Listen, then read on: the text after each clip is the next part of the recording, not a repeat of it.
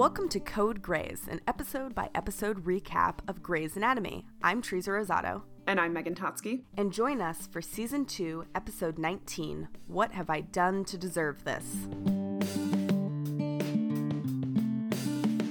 So, what have I done to deserve this? A Pet Shop Boys song. I was going to say, what? Pet Shop Boys? Yeah, Pet Shop Boys and Dusty Springfield. Hmm. I.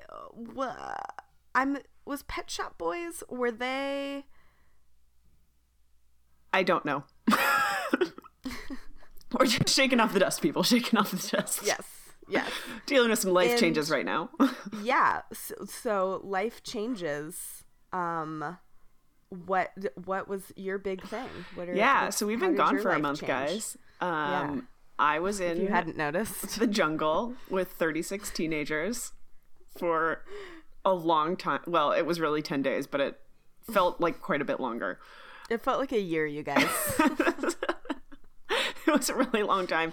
I feel like it was long enough and stressful enough that I came back like like a different person a little bit, you know. so I was uh, in the jungle with a lot of very large insects, um, and the kids. I mean, like I actually really like teenagers, but Uh, it's it's a long time. You're just like on 100 percent of the time, and there was a few moments where I was like, I don't really think that I'm old enough. Like who whose idea was it to put me in charge of all these you know like i was in the houston airport with 36 kids and i was like wait a minute. You know like who trusted me with this? Exactly. That's what i was thinking of. I was like oh my god i can't i don't know that i could be in charge of myself in the jungle Yeah. let alone teenagers well that's really how i felt like sometimes was sort of like i'm so afraid of the things that are around me and if anybody gets scared they're coming to me and i just want to be like hey you're on your own man. Like this shit is scary. Like welcome to adulthood. i can't exactly exactly. Where this adult Yeah. cannot help you. Yes. Exactly. So it was great but um it was certainly a long it, it really has taken me i got back like a week and a half ago and it took me a solid like this weekend was the first time that i felt like really great yeah so it took a long time to recover and then next week we're traveling again so yeah oh boy I know. So it's it's I, we booked this trip. So my husband and I are going to Amsterdam and Prague next week, and we booked this trip because we were sort of like, oh, like it was cheap, and we found cheap tickets, and you know it made a lot of sense. But we were also like, we just never really travel, and like it'd be great to take a big trip. And now, it's like since we booked that trip, two other trips have come up, and we're just non. I'm just not so much him, but I'm just nonstop traveling for like six weeks, which is great, but it's a lot. So. I'm grateful Oh. for the normalcy. But what about you? What Yeah. was your big your big news? My well, I uh I am recording from a brand new zip code. So I moved to Minneapolis, Minnesota. Yeah, you did. from rural Montana. And I think psychologically it was the best choice I could have ever possibly made. like you didn't know how badly you needed it until you got there. yeah, yeah. Until I was here and I was like, oh my god, people my own age. Yep. Number one. Um, also, uh, just you know, just different ways of thinking. Yeah. just different ways of thinking. yeah. I have a lot of really positive, beautiful things to say about Montana, Mm-hmm. but we also need a break from each other right now. Yeah. Yeah. I've been living there since the election, and it has not helped with my near constant rage to live in Montana. I will say that. Yeah, and also not to mention like your your parents are wonderful people and they live in probably one of the most beautiful places I've ever been. But like living with your parents away from your significant other in rural Montana during this shitstorm of In an your election late twenties, in your late twenties just Like, a recipe and going through like rage. grad school like that's just really i feel like your brain probably turned on some intense coping strategies you know like Yes, we're all happy you're in a new zip code yes. So it's been great. I've been settling in. I'm in the middle of the slog of finding a job. Uh, because I did move here without a job or a place to live. Hey. So, that's what i did in dc and yeah, I made good choices, as always. it's great it's great But uh, yeah, settling in, happy happy to be here for sure. Good. So, yes. And we're back to the old podcast. Yeah, we're back to the old podcast. We're gonna uh, cope with Megan's um, world traveler Yeah, sorry, guys. situation. it's gonna be great. All five of our listeners are the most patient. yes. yeah. no kidding. it's great. But uh, let's go. Let's go ahead and get into this episode that was um, itself of an extremely rage-inducing yes. episode. I feel. Yes. So I'm excited to get into why I experienced so much rage while watching it, Okay. and you too. I'm sure. I'm sure. Yes. It- Uh, okay. I don't even remember who had the summary. I think it's to do. your turn. I think that that's right. I think that's correct, yeah. I think that that's not even you bullshitting me. I think that that is correct. I'm 68% sure that I'm not bullshitting you and it's actually your turn. Yeah. So, it feels right. Good. Um. Okay. Okay, let me time you. Hold on. Let me get my thing. I always forget the thing. The thing. The thing. No. So much. Okay. It's also we're recording in the morning. Yeah. And I feel it. I I really feel it. feel it. a lot. I woke up at nine o'clock this morning, and that's really something for an unemployed person. I recognize that it's 11:38 where I am, but that's like I don't know. We had a very fancy work party last night, and I I Oh. think I drank all the beers at the place. Yes. so well, it's almost time for for it to be acceptable for you to drink right. another beer. Well, let's so. just cool our jets here. Okay. all right. You ready? Y- yes. Okay. Three, two, one, go. Okay, so this episode picks up right after Meredith and George have had sex, and it doesn't go particularly well. Shocker. And George is really mad about it for reasons I can't quite parse, and Meredith feels super guilty. Um, but in addition to that, Denny returns to the hospital because he has like the heart of an 82 year old ill man. Um, we are introduced to um, Callie Torres, which is very exciting for the future. And Addison gets poison oak right up in her Stop. vagina. wow. Uh, I'm gonna be honest. I let you go two seconds long because I wanted you to end on the word vagina yes, thank you. or whatever alternate vocabulary you were gonna use. I think that was the most ideal episode summary we've ever given. So, I have to agree with you. so this is like a pretty meaty episode. yeah, you know, it really is. Yeah, yeah, it really does. I th- and I think that it's like pretty infuriating in a lot of ways. Um, but I don't know. I I- don't hate it. Yeah. Right. Like I- it's frustrating, and there's a lot of frustrating like sort of tropes and things that are happening. But but overall, I I actually sort of like the episode. Yeah. Is that weird? No, I did too. I mean, I I was so frustrated for so many portions of it, but it's a really solid episode that's introducing some really key things moving forward. And so it kind of reminded me of where we're going, which I really liked.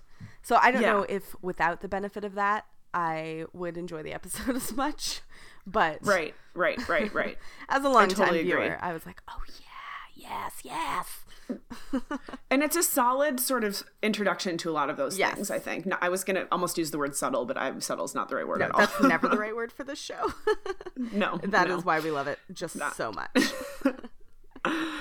So who should we who should we start with? Should we start with Meredith and George? yeah, right. Like I think we should. I think that we just should. We should rip off the band-aid and get into Yeah. this um, pairing that has caused you uh, just so much discomfort and anxiety. I hate it. I hate it. I hate it.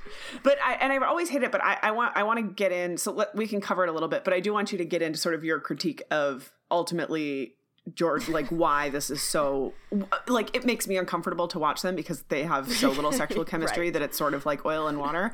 But I I am really interested in hearing you talk about the the bigger picture here. But the, so right off the bat in this episode, George actually has the the monologue, which is I think am I wrong that this is the first time that we've had somebody do the monologue who's not no, Meredith? according to the wiki, that is correct. It's the first time, and I don't really like it.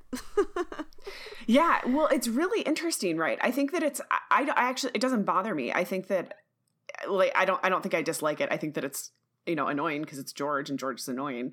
But what I think is interesting is that this is really par for the course in present day Grey's Anatomy, or in like probably the last few years of it. That it's really common that other folks do the uh, do the monologue. So, which I, I I don't know. I think it's very strange that it's George right off the bat. But I don't know. Nobody's as good as Meredith at it. Yeah. Or as good as Ellen Pompeo, I should say at it.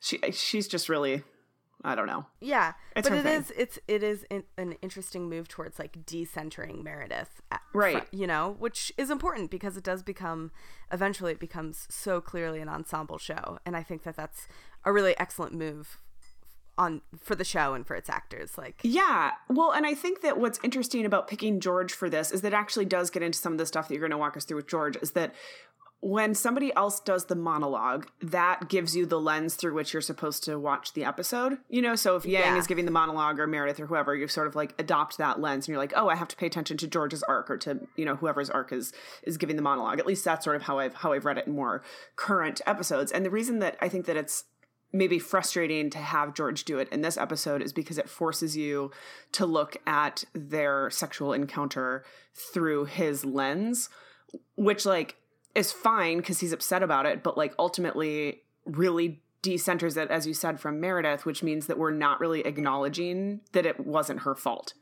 yeah, Do you know what I mean? Like that, Yeah. it, it, it, you know, like it's, it's, it focuses it on him when in reality, like it's not really about him, right? I think that it's like reinforcing all of these things that make you so frustrated about this George, about George in this episode in general. Yeah. You know, it's like, look at George, look at George, look how sad George is, instead of like, hey, how about the train wreck of Meredith Grey? You know? Yeah. So okay. So these two slept with each other at the end of the last episode, and um, we uh, we open immediately on on the next morning, and they're being really really awkward with each other. Izzy's like trying to figure out. You know, like what is up with you two? And like Izzy has just Yeah. slept with Alex again, so she's like, Yep. whatever. she actually has some really great moments early on in this episode. Yeah. Um, She does. She's got some great one liners. and so George, George and Meredith are kind of um, they're avoiding each other. Things are really awkward, um, and we don't really get a sense of why. It's it's it's. I appreciate the structure of this episode, that it's like um, Yeah. a slow unfolding of what occurred between them the night before, and we don't get all of that information until the middle of the episode. Um, or closer to the end.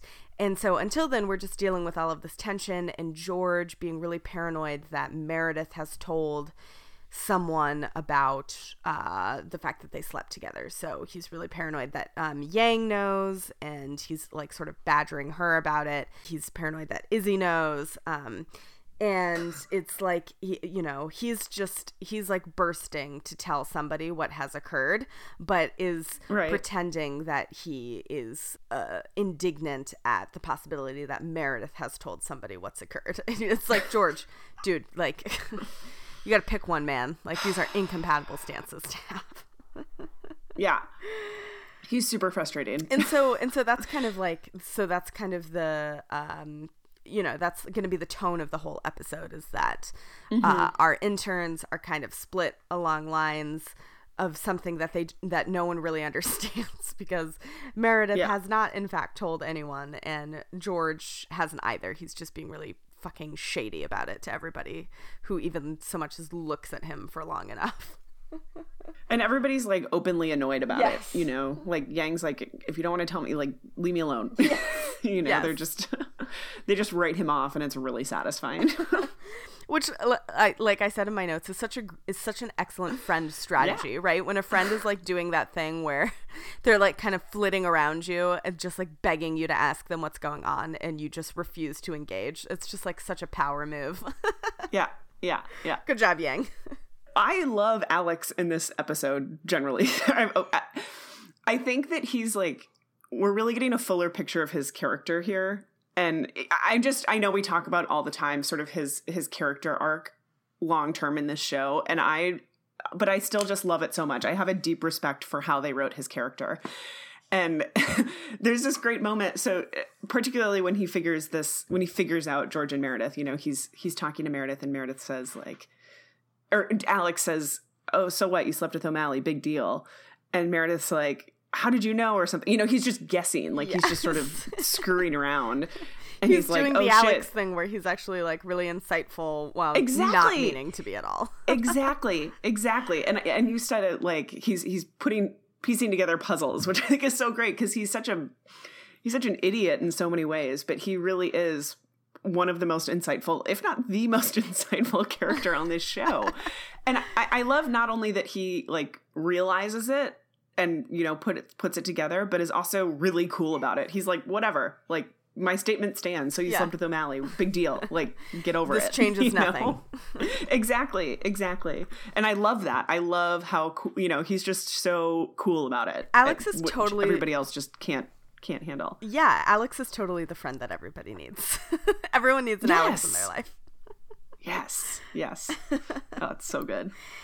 Yeah, so so then of course, you know, um George like happens upon them because they're in they're in the uh, in like the stairwell and happens upon them and hears that Alex knows and is like you told Alex? You know which is the worst thing ever because they have like their macho beef or you know George thinks they do but they don't because it's Alex and and then like the rest of the interns kind of appear out of nowhere and he's like yeah he just like shouts at at Alex. He doesn't realize everyone else is there or he does or something and he's just like I can't believe you told everyone we slept together. And then everyone just freaks out simultaneously with like, "Oh my god, you slept with George?"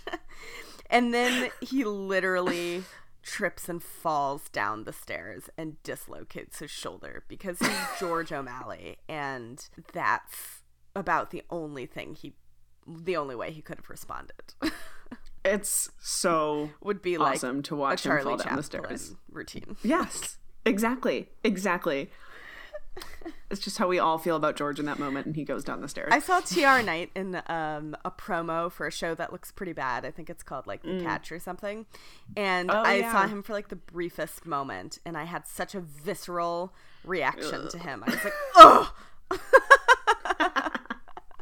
it's so terrible. He's probably such a nice man. And I was just like, oh, God. I'm Not going to watch that show. couldn't possibly. So, will you will you walk us through here your thought process about why why is George so terrible in this episode? Like, what what is the root of that? Yeah. Yeah. So I- everyone before we get to kind of the the conclusion of, of what happened between them, we have to deal with like everyone's sort of judgmental responses to Meredith sleeping mm-hmm. with George. And that includes like even Yang being like, You did a bad thing. You know, like it's George. Like, how could you do that to George? And so my initial response to this is just what the fuck? Like, did George not appear in her bedroom in the middle of the night and professed his love to her? Right. And then, like, he was perfectly fine taking his pants off. He was perfectly fine, you know, having sex with Meredith without ever pausing to consider that maybe Meredith wasn't in a particularly good spot emotionally. What gives you that Uh, impression? right? Like he's seen the parade of men, right? He's commented upon the parade of men that she's had over, and um, I'm not sure why George would think that this would be any more meaningful than the like um, emotionally destructive sex she's had with the men who came before him, literally came before him. So, uh, yeah, but I'm sing. And so he's, you know, George is kind of like moving through this episode, like saying saying shit out loud, like good people deserve good things, as though that's Oh my God. real in the world, like as though George, I I don't understand, like he's never existed in the world in 2007 or 2008 like good people deserve good things uh, what are you talking about what does that even mean? that is just it's not true at all Blatantly not true. um and like the whitest, malest thing I've ever heard. yes right um like i deserve good things because i'm an upstanding person. And it's like he's not taking any any responsibility for the fact that like he rushed into sex with meredith um because he really like wanted and maybe even projected um a, like a deeper level of feeling between the 2 mm-hmm. of them onto Meredith as well. Like he he projected his feelings onto this person and was perfectly fine following through and having sex with her.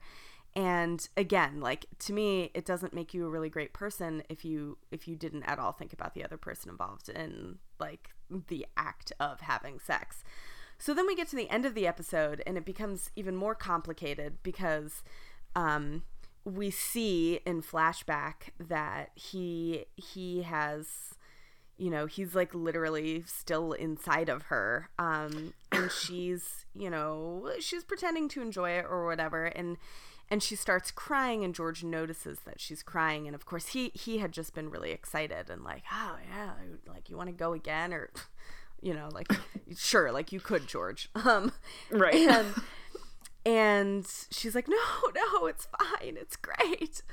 And and uh, he's like obviously it isn't. And just like pulls out and leaves in a huff and leaves meredith just sobbing in there like george no. And it's really terrible. And again though i feel like i don't know he's mad at meredith because the sex wasn't enjoyable for mm-hmm. one of the parties Mm-hmm. And to me, again, this is just an immature view of sex. Like, okay, that happens. And yeah. you like you can feel really awkward with the person the next day, but you can't to be mad is so juvenile. And so at the end of the episode when that's like the big reveal i just you know she cried like meredith cried during sex with mm-hmm. george that's the big thing that she did wrong and she, to me it's like she she didn't cry because of George. She didn't cry because having sex with him was like was such a horrible awful thing. She cried because she's depressed and she almost died a couple yeah. of weeks ago. right? Like not that much time has passed and she's still dealing with the trauma of that and she cried because her life as a whole is pretty terrible and she she probably wants to have feelings for this really sweet guy as opposed to the guy that she actually has feelings for. But she just doesn't and that's sad too. And I don't know I just said like this is apparently the worst thing to happen to George so far in this show but it's not even in the top 10 for Meredith. Mm-hmm. so it's difficult for me to deal with George being such an utter asshat about yeah the whole exchange. That's my rant. Yeah, no, I, I, I think it's I think it's really really insightful, right? And I think that going back to the original monologue, to be forced to look at this through his perspective and just ignore Meredith and a lot of I, I maybe ignore is not right, and maybe I'm I'm not giving the the writers enough credit for this, but it, it really does feel like we're they're trying to pump sympathy in for this guy that we just don't have it you know like yeah. and and shouldn't be expected to in a lot of ways and i think that you know going when you talk a little bit too about the, the then it becomes meredith's job to sort of fix it right that like yeah. everybody's like oh meredith did this meredith did this like look what meredith did to george and it's like not at all like you were saying not recognizing his role in it and then putting it on her like on top of her other you know giant pile of shit that she has to deal with. Now she has to fix something that that isn't her fault. You know, like it's and I think you're right that it really is distilled down to like this was a, you know, two people having sex and it wasn't good sex, yeah. right? And like that's that's okay, right? That happens. and I think that the the repercussions of it are, are just so blown up in, in in all the wrong ways. Yeah. Right. There would be an okay way for this to blow up to really recognize Meredith's you know depression and anxiety and things like that. And it just it just doesn't we're forced to deal once again with george's incredibly fragile masculine ego. Yes. Yeah. I mean izzy izzy's not talking to meredith because you know she's mm-hmm. she wants to be there for george and yang is like you know everyone yeah yang is like you have to fix this or you know you have to fix the friend group. And it's exactly like you said like like meredith doesn't have enough going on in her life. Right. And that's why i come back to alex and how great he is where he's just like yeah where alex is just like it's fine whatever move on. So it was bad. Big deal. Yeah. you know? And it's like yes thank you. Shout that from the rooftops because nobody else can possibly manage to have a mature view at sex. Yeah. You know it's really bad when alex karev is like the moral compass of sexual relationships in the show. You bad. know, That's like that's not a bad. That's bad. yeah i yeah and i i think just like i just keep coming back to the issue that it it's it's not about george her reaction wasn't about george and and i can have i can believe it or not have empathy for george because it it must be um surely near impossible to hear that and really absorb that when someone is telling you um, as Meredith is like trying to articulate at the end of the episode. Um, so I get that, and I don't think Yeah. that that's something I would expect this character to like settle in with and be okay with in in the span of you know just another episode. But sure. I it's still um just so aggravating to watch him be you know cruel in his own way about it toward Meredith um Yeah. and that's so much of that is self-protection and and that also makes a ton a ton of sense but it's just a hard thing to watch because you want someone anyone to kind of recognize um like your friend is like in trouble right now like emotionally um Yeah. and and no one is really getting that Yeah. Well, and I think that that's and this is actually probably a good transition into into Derek and Addison, but I think that that's one of the reasons why Derek is so charming in a lot of ways and why we're really drawn into his character. And and even in this episode when when he says, you know, they're they're trying to be friends, right? It's sort of the end of the episode. He says, "Well, it sounds, you know, you need a friend." I can't I can't remember how it's sort of transitions that way, but he says, "We can be friends." And, and it's like, thank God she needs a friend because none of these humans are acting like her friend. You know, none of these none and we talked a little bit about this with Addison a couple weeks ago or a few episodes ago about how she like doesn't really have anybody, you know, and Derek sort of recognizes how sad Meredith is and that all of her friends are like treating her you know, he might not recognize the the full scope of it, but when he reaches out toward her to like you know, be her friend is like, wow, the very best that she can get right now is the man that she's in love with, who's married to someone else. And he's like trying to I don't know, and, and and it's sort of sweet that that he does that, and I see that that's sort of a, the the window for for them to get his character back into her life. Um, but that's really sad, you know, like that's that's really sad that that's where the bar is for her. yeah i Um, I don't know, place for her. and he's. Yeah, it's a really, really rough place for her. And simultaneously, we see, so we sort of see Derek reach out toward Meredith, like, oh, we can be friends, whatever, we can sit, hang out with the dog, blah, blah, blah, blah, blah. And also then see Derek have this really interesting development with Addison in this episode, which I had sort of forgotten. Like, I remember that she gets poison oak, but I had forgotten that this is the the the resolution of the two of them in this episode, which makes it, I think, at least gave me some like really complicated feelings about Derek Addison Meredith yes and and how I feel about like you know the the space that we're left with with these three this sort of love triangle here. yeah Um, so she gets she gets poison oak. So uh, the the overarch, I mean, the the title of the episode is "What Have I Done to Deserve This?" Right. So it's this whole karmic thing.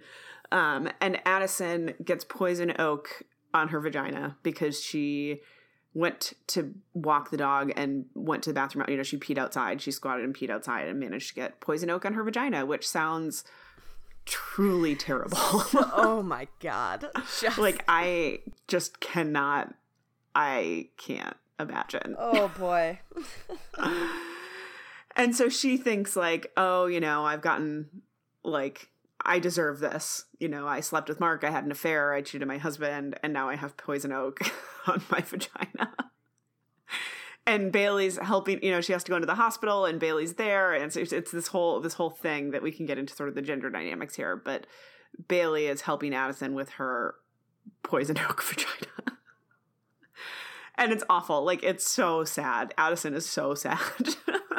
and Bailey like can't help herself. She's like, I have never seen a case of poison oak this bad. you know, it's like really over the top. and addison is like miranda The calamine. She's like in the stirrups.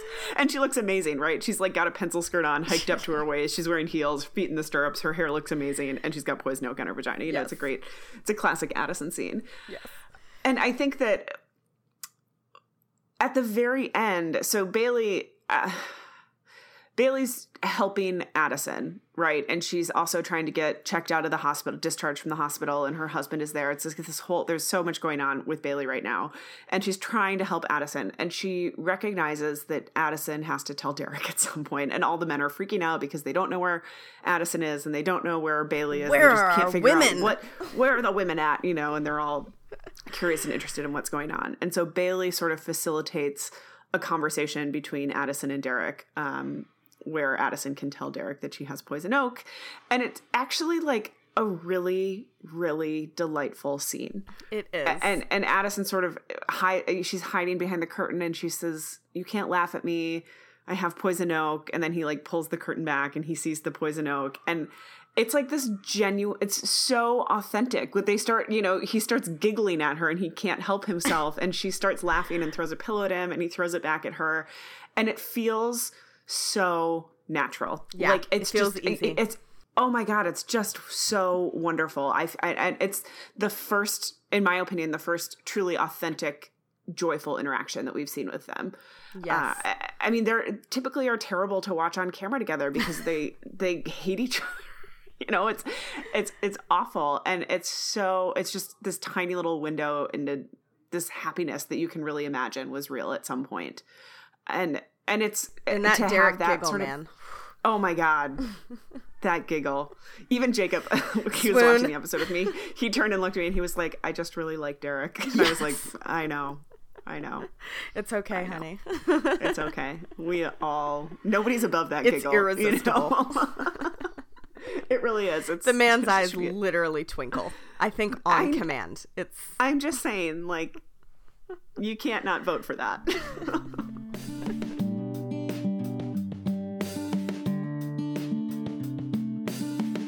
It makes it more painful for me when he tells Meredith, you know, we can be friends and, and they're walking the dog or whatever, because he does just have this moment with Addison and it feels like a betrayal to Addison.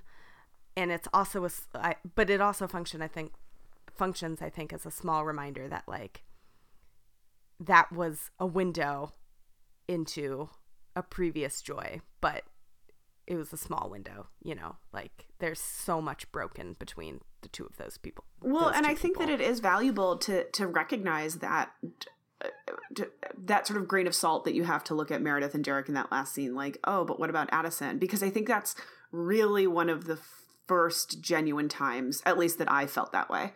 You know, in the past when he's when he's sort of like smelling Meredith's hair in the elevator while still married to Addison, it's sort of like, yeah, because you don't love her, right? Like your marriage is a sham, and like give you know, like what are you? Why would you not just move on? You know, like why are you holding on to something that's not there anymore? And I think this this is the first time that we've really been exposed to what was there, right? Like you said, it is a, it's a small window, but it is a window into a happiness that is really was real at one point and it feels like a betrayal when he's with Meredith in that moment. And it's I think you're right that it's sort of like a, a window into the past or a step and a step toward the future with Meredith.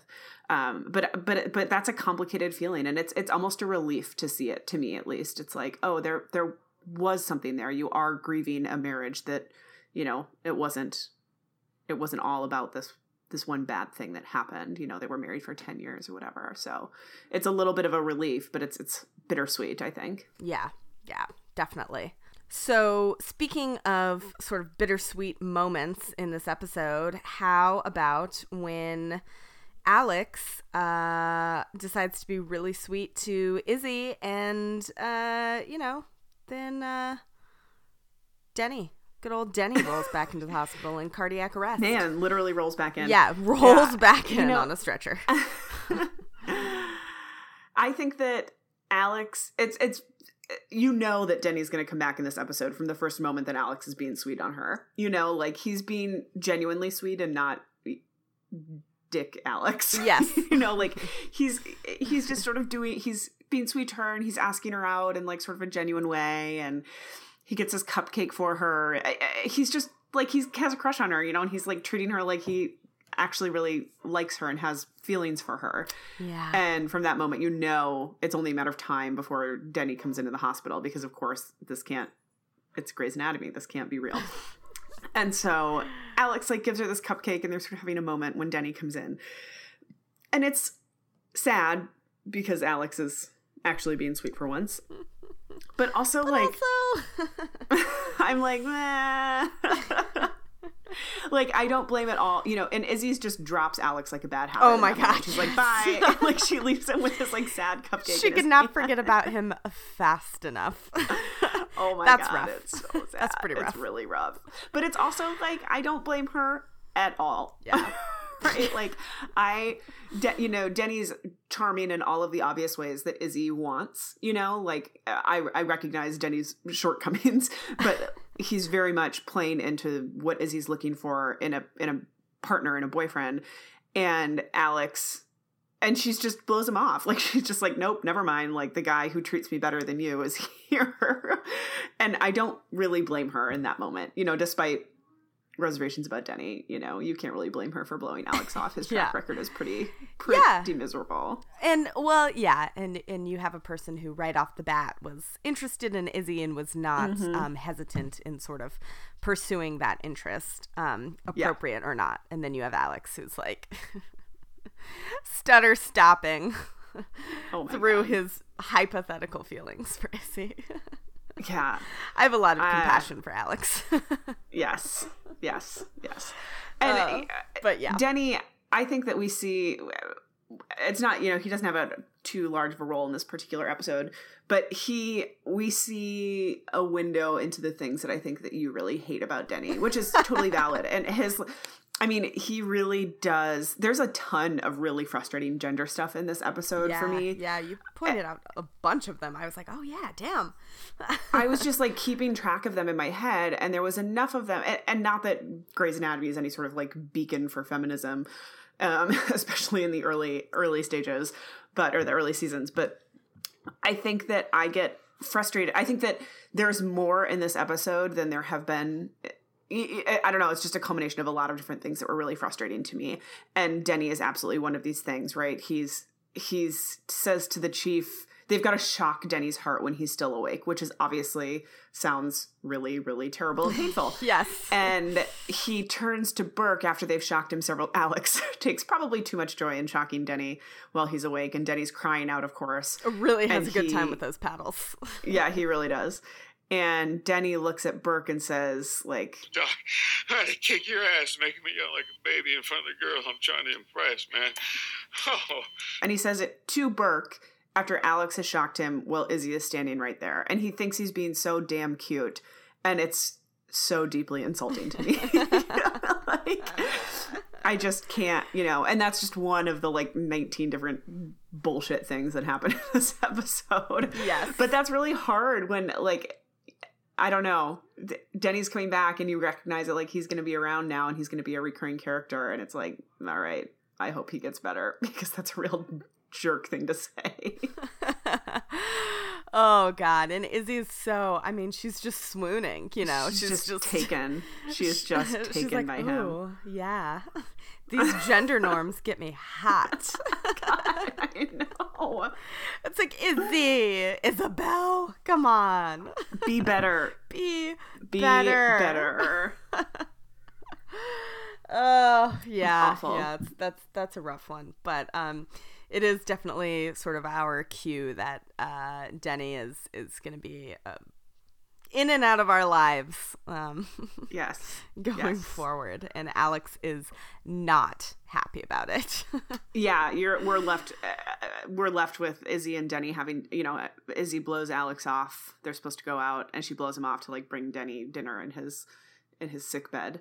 And we're left with sort of this what's going to happen? You Yeah. know, like Alex is brooding, Denny's happy but sick, Izzy's being Izzy. You know, like Yes. it's just sort of like a, okay, we're going to have to it's exciting that we're gonna have a that we're gonna have a, an additional love triangle though. Yeah. you know yeah, what's better than yes. one love triangle? Multiple love triangles. multiple love triangles. I'm glad Shonda knew this. exactly.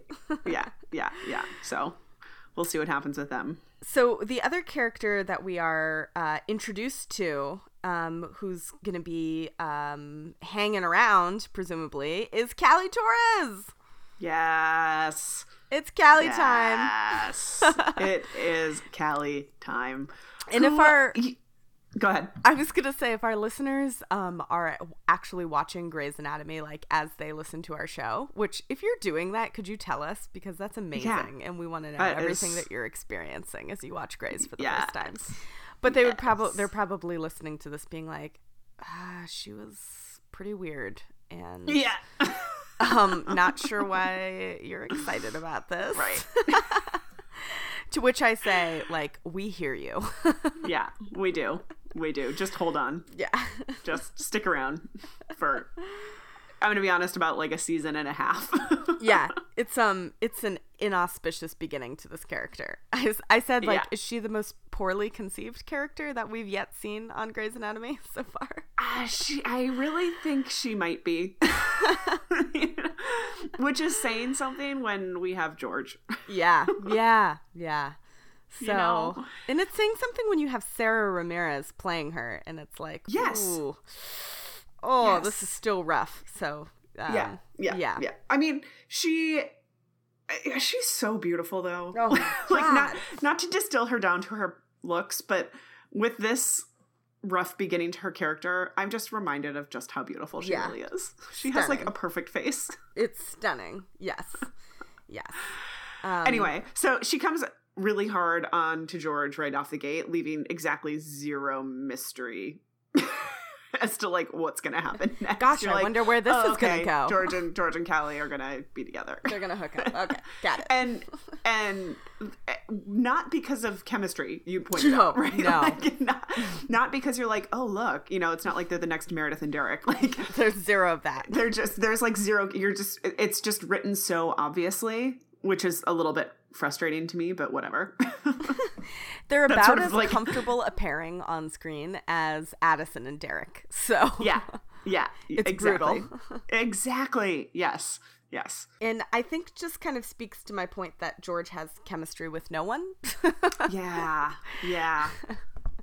I think that's really true. so that's hard. But uh, it's not a reflection of Callie so much as Yeah, so she's an orthopedic surgeon, and um, George is sent to her because he dislocates uh, his shoulder falling down the stairs, and um, and so Callie resets his shoulder, you know, and and she's making conversation with him while she does that, but her conversation is very much like, You got into a fight? I, f- I fell down some stairs. Where at your girlfriend's? What? No, I'm single. Single. just very much like are you taken and george isn't catching on to any of it because it's george and one he's dumb and two he's really wrapped in his like embarrassment and Yep. ego um but Callie does like everything short of like asking him to have sex with her right there in the operating room. Yep.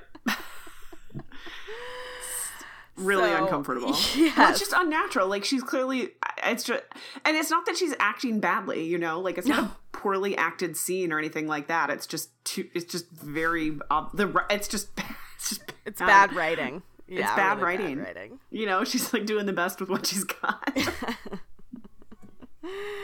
yeah so so it's a very brief introduction to Callie Torres Mm-hmm. um and we're gonna see we're gonna see where that goes uh Mm-hmm. yeah yeah we didn't talk about any patients aside from Denny but it was a really like intern heavy episode yeah, yeah, for sure.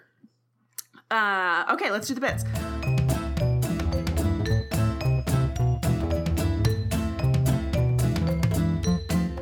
What was your song of the week? oh I have to look let's see what did I pick for song of the week oh I picked um Brandi Carlile's Throw It All Away fall through.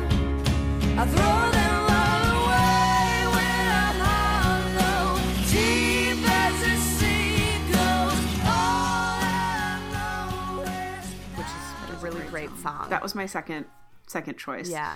My first is a song called Be Gentle With Me by the boy least likely to, which I just love the shit out of the song. I don't know why. I just love it. It's like very it's one of those like twee sad songs, you know? Where it's like very poppy and upbeat, but kind of has a sad message, which is a you know, cross section of music that I really appreciate. Anyway, I really like it. So just be gentle with me. I'm not as young as I was. And I'll be gentle with you. I'm not as brave as I fall. my heart gets broken so. I didn't count any deaths in this episode, No, I didn't think anyone died. Yeah, no one died. right? Everyone lived. Well, it, it was such a patient, light Yeah. episode. You Yeah, know, yeah, no one yeah. had anything. There was literally, I think, two patients in this particularly seriously wrong with them. Yeah. Yeah, like one kid had a concussion. That Yeah. was literally one of our patients. The kid Yeah. had a concussion and gay dads. Yeah. Was, you know, Which was way more interesting than a concussion. yeah. So it was one of those episodes. yeah. um, what about uh, Karev of the week? Yeah, uh, it's George.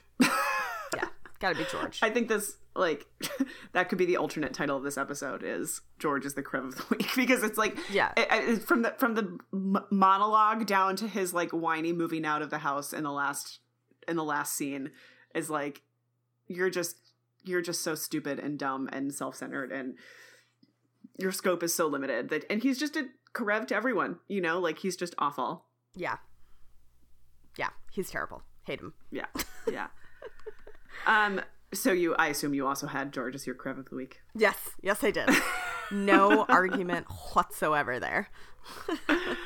um chief resident i had i had bailey as the chief resident um and and i sort of did because she does a great job with addison and she like down to i mean from poison oak vagina down to addison's marriage. You know like she really she really does an excellent job doctoring in this episode. I do think um i had kind of an issue with the expectation of working mothers that she mm. sort of portrays in this episode that she mm-hmm. they're really painting Bailey as as women can do it all. She's like holding her infant, she's taking care of her husband who's been in a car accident, she's working, she's taking care of Addison's vagina, she's taking care of Addison's mm-hmm. marriage. she has to manage the chief, she has to manage Addison's husband. Like she's really doing and she's doing it all while like presumably nursing and and carrying her baby on her chest. And I have like a really hard time with that. I mean, I know that like 2007 was a little bit before there was this advent of we can't expect women to do it all, even though we continue to do that. And so I think that I, I I get it, and I think that they're trying to say like, wow, Bailey can do it all. Like, there's nothing that Bailey can't do. Um, but I just that's like my grain of salt with choosing Miranda Bailey as my chief resident. Yeah, yeah I will get off this soapbox. I- no, I think it's an excellent soapbox and one that I I didn't even find myself particularly attuned to until I was reading your notes, and then I was thinking through all of these incidents and, and in in very much agreement with your points about it. Um, I also had Bailey because, as you noted multiple times in your reading of our notes, uh, we're the same person. so we have we have finally merged after ten years Yes. happened. Uh, we have right. merged into one being. Um, so yeah, I I had Bailey um because of her treatment of Addison's poison oak and the fact that she is apparently providing better marriage counseling than um, Addison and Derek's actual marriage counselor, and she's providing it for free. So yep, yep. So thanks a lot, Bailey. women can really have it all. yeah, they can, if they only surround themselves with other women, they can in fact have it all. Uh, I don't have a 007. Was anybody like a really shit doctor? Yeah, no, I mean, I don't have a 007 either, which again, I think has to do with the fact that medicine took a backseat this episode to Yeah. human drama. Uh, Yeah, I mean, I'm you always- could maybe make a case for Alex for um, really enjoying electroshocking a patient. Yeah, and I, I mean, like, I'm eh. always, anytime there's a Denny Izzy scene, I'm always inclined to lean toward Izzy because she makes bad decisions when she's around him and around patients in general. And so I'm like trying not to let that cloud. But even when she first, when he first came in, she's like spouting off all these different things that they could possibly do to Denny to save him. And Burke's like, hey, cool your jets. Like, one step at a time, you know, and she's, I- think that's just a tiny window into her inability to make sound medical choices when she's around this person. right. Um, yeah. So I don't think that that's, That's worthy a of a good 007 point. this week, but it is But sort of coming. a window of things to come. exactly, a preview of things to come. Yeah, yeah, yeah. Um, line of the week. What did you have for line of the week? I had um I'll just insert the audio here Um, but I really appreciated a line Izzy has at the very beginning of the episode when she's talking about how she definitely boned Karev again. What? So I slept with him again. So I'm a big whore, a big horny whore who can't get enough. Can we get over the shock silence already? and she's just, I mean, really, you need the video to go with the audio because she's just like, what? so I slept with Alex again. Which is so and her funny hair and is all like mussed and you know she's like freshly fucked and beautiful and it's just, I know. it's great it's a great moment It for is izzy wonderful. and for katherine heigl's like career Yeah. yes, yes. But again, like super frustrating that everybody's like, oh, whatever. Alex and Izzy slept together. That's inappropriate, but so what? And then the world explodes when Meredith and George sleep together. You know, it's like, fuck you guys. you because know? george is like this fragile perfect like no oh Yeah. god Ugh. Yeah. Yep. Yep. Yep. Um, my line of the week was actually from one of the patients. Um, so we only had two patients. We had the little boy with concussion, and then we had um, this woman, or, or her rather, this man who uh, he has a essentially a, a mass on his heart, um, and they're older in life and they're engaged to be married, and she's having a really hard time. You know, they're planning the wedding, and he has to have this very dangerous surgery, and she walks out on him um, and I love her character. She, I think she's like very dry and very funny, and I just really, her name is Amy, and I really, I think she's like a good actress, but I just really like her character. You know, they're they're doing a, a, a scan of his heart, and they say that there's a mass, and she's like, "Hey, listen, we're kind of older, we're getting engaged, so before you give us bad news, we are just kind of like silver lining people." you know, she's just she's like a little dry. I don't know. I just really like her, and she when she walks out, and you you sort of always believe that she's going to come back and she never she never does she just fucking leaves this guy when as he's going into open heart surgery and she has this great monologue to um i can't even remember who it is but they say you know you're leaving and she says and she's got this great great monologue about not being strong enough Where are you going? Um, I, I, I'm, I'm not strong enough for this. Well, I know it's hard, but your fiance is going into surgery. You're going to want to be here when he wakes up. No, I won't. Um, he's not my fiance anymore.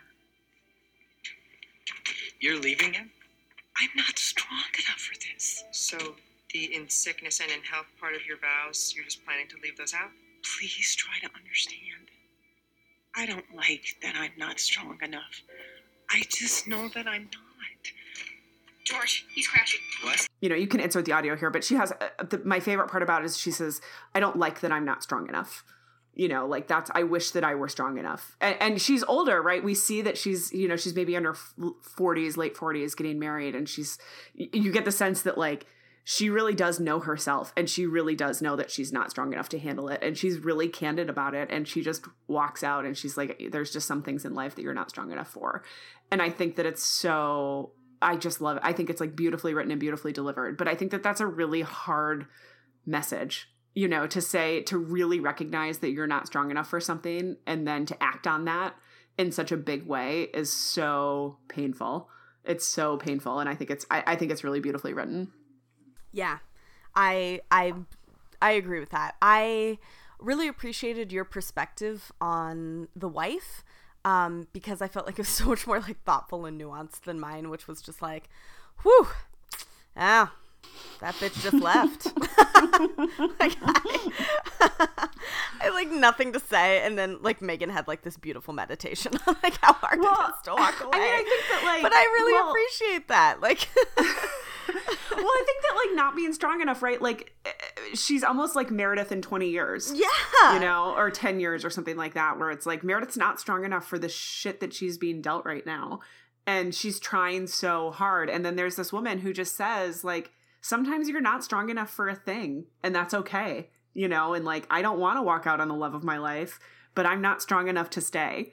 And you can just see, like, I, I wish I could remember if it's actually Meredith that she's talking to, but I just imagine Meredith being like, oh, you can just not do certain things, you know, like that's an option yeah. you can just recognize that you're not it's I, I just think it's a really strong message to send to to you know the the current state of characters in the show Yeah. No. amy's I- my girl She's i get her she's your hero. That's she is Someone She should tell totally Jacob. is. in like a sad way but she's really brave. I hope he stays very healthy. oh God, yeah. um, I want to talk. So I, I agree that I didn't have an obvious medical fact of the week. There was Yeah. not right, like nothing really. Literally, a concussion was one of the most interesting medical things that happened. right. Um, I wondered if you wanted to have the karma conversation. Oh, yeah, yeah, yeah. Yeah, let's have the karma conversation. let's talk about karma. So Teresa and I both had this um obvi- I mean uh, the, the whole episode is, is surrounded uh, talking about, you know, deserving good things in the world, karma whatnot. So the question of course that we had for each other was do you believe in karma, right? Do people sort of get what they deserve in a cosmic sense, right? So Yeah. I don't know. What do you what do you what do you think? I This is great because um oh man. Okay. So here here's one thing that I believe in. I'm a sports fan and my my friends kind of tease me about this, but I believe in sports karma um in like a really big way, right? So Okay. so like if something if something um happens to my team or to the other team that like puts them at an unfair disadvantage, you know, like a ref blows a call or something like that, um whether it's good or bad, I always say like, well, sports karma, it's just going to come back around. Maybe not today, but it's going to come back around. And like Okay.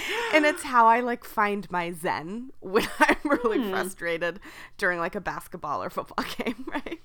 Okay. Sports karma. Okay. um, and I super, super do believe in that.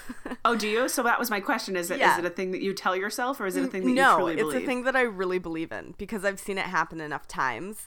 Like enough bizarre things have happened in sports games Mm. where where I'm like, yeah, no, sports karma. That's like real. You know, like a soccer team gets away with a handball and then um, Uh-huh. another team get you know the other team gets like a penalty kick that they didn't deserve because it was a bullshit penalty right like i just Yeah. it, it's happened so many times like i just really i believe in that when it comes to like actual karma um i think that i'm way somehow i'm much more like reasonable and practical about it. And i don't I, I don't think that I believe in in karma, and I think that it's um, uh, I think that my like response to George's statement, you know, good people deserve good things, is like like my like almost violent re- reaction to that. Um, I think is like indicative of how I feel about karma, which is like, um, not to shame people who believe in karma, but to be like, if you like genuinely believe in karma, then like I am not sure that we live in like the same worlds. Does that make sense? I'm like, I don't know how you can look at the world and see how terrible it is consistently and yeah. believe in that in that system, you know? But Yeah, well, and, and maybe I should have researched this a little bit before. Maybe you know the answer, but karma is, is comes from a, a Buddhist tradition. yes. is that right? I Yeah. mm, Yeah. I, I feel really embarrassed that I don't. Know. I'm going to Google it right Um, now. You keep talking okay. and I'll interject Well, if that's incorrect. And so I my my understanding of karma in the like very traditional religious sense is, is obviously very obviously very limited. Um, but I think that in terms if I look at karma and sort of the way that this episode is is portraying it as do people get what they deserve? Uh, my answer is is no. like I don't think that people fundamentally deserve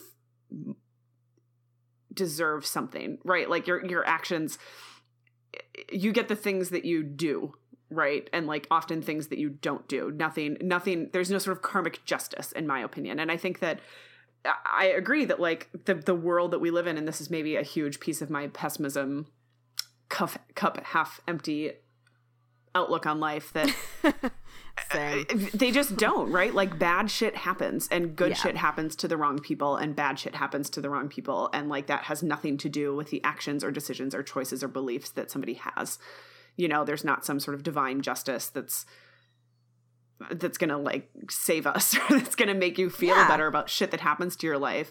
You know when something bad happens i don't think to myself well you know someday this will be restored right Like, Right. I, I i think that's just an insane way to look at things um and it's particularly frustrating w- with with georgia's um perspective here is that that I deserve something better. I think that that's particularly frustrating to me when it's like you don't nobody deserves deserves good things to happen for no goddamn good reason. You Yeah. know, or like no work put forth. know, Yeah, thought exactly. or anything, you know, like Like I just don't- babies deserve good things, and that's right. pretty much because where they I draw the literally can't make exactly because they can't make their own choices or provide like- for themselves right like i don't deserve if i want good things to happen to me right like i'm gonna do my best to like bring good things to my life i'm not just gonna wait for the universe to to serve it to me yeah, you know that's so stupid yeah. but again i recognize that like i don't know much about sort of the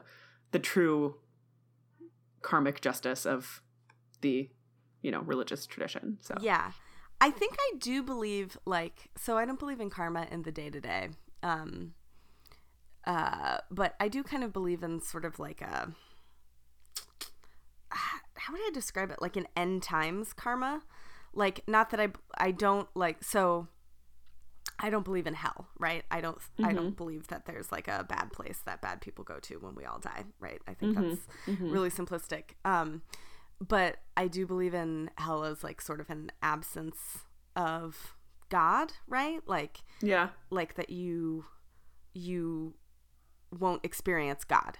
Um and so I do think of karma in like in death as like you like in death like you will receive like what it is that you that you believe is is there. Does that make sense? Mm, yeah, So yeah, like in yeah. that sense I kind of do believe in a karma that like Okay. if you believe in nothing and you lived for nothing, like there's nothing Nothing is what you will receive. Yeah, there's Yeah. nothing waiting for you. But like Yeah. if you believe, you know, in um in like uh I I'm I'm only really f- familiar with like the Christian concept of like heaven, but like if you believe in in eternity like in the company of God and like um in that light or something, like I believe that like you will like you will receive that, you know. Like I I don't think that that's I don't know if that's karma, but like I believe that you'll receive like what you were in service to when you were living. Like what you were truly Yeah. in service to, not what you um like said you were in service to or like professed to be in service to.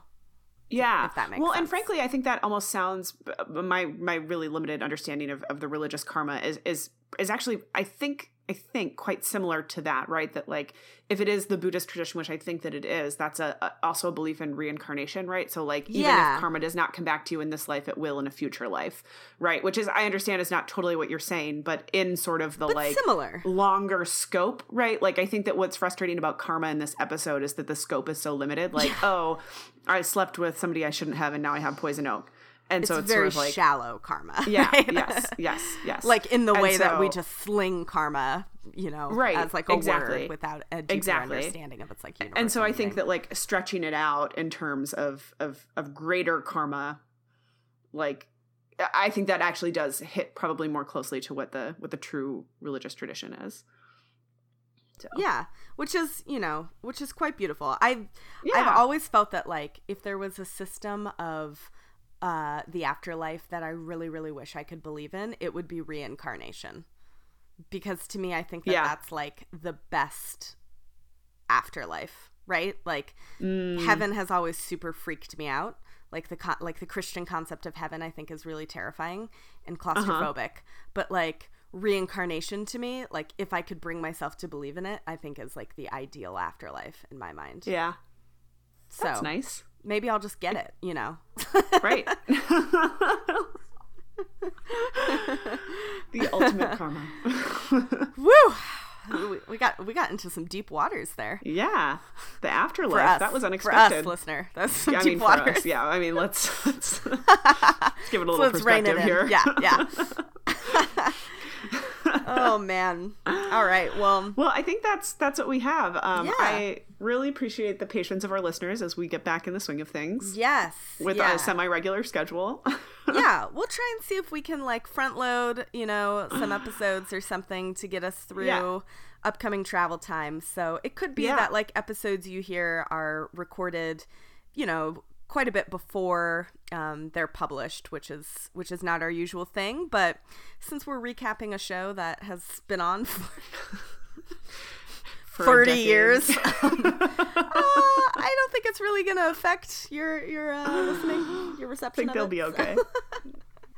But um, as always, you can find us in all the usual places. Please subscribe if you can on iTunes and write us a review and give us five stars because we um, are embarking on a lot of change in our lives right now, and those five stars would provide some much needed stability. Um, I don't know how, but just go with that. Uh, you should also consider subscribing to us on Podbean.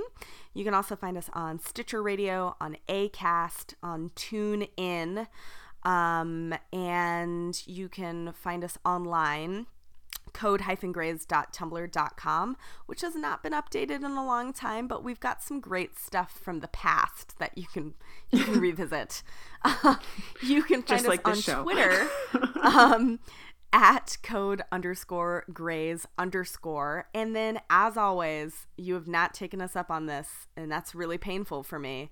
But you can always email us code grays yeah. at gmail.com. We would just Somebody love to do hear it. you. come on. Please. Just come on. you know you want to. And uh, thanks All so much for listening. That's our show. See you guys soon. What have I, what have I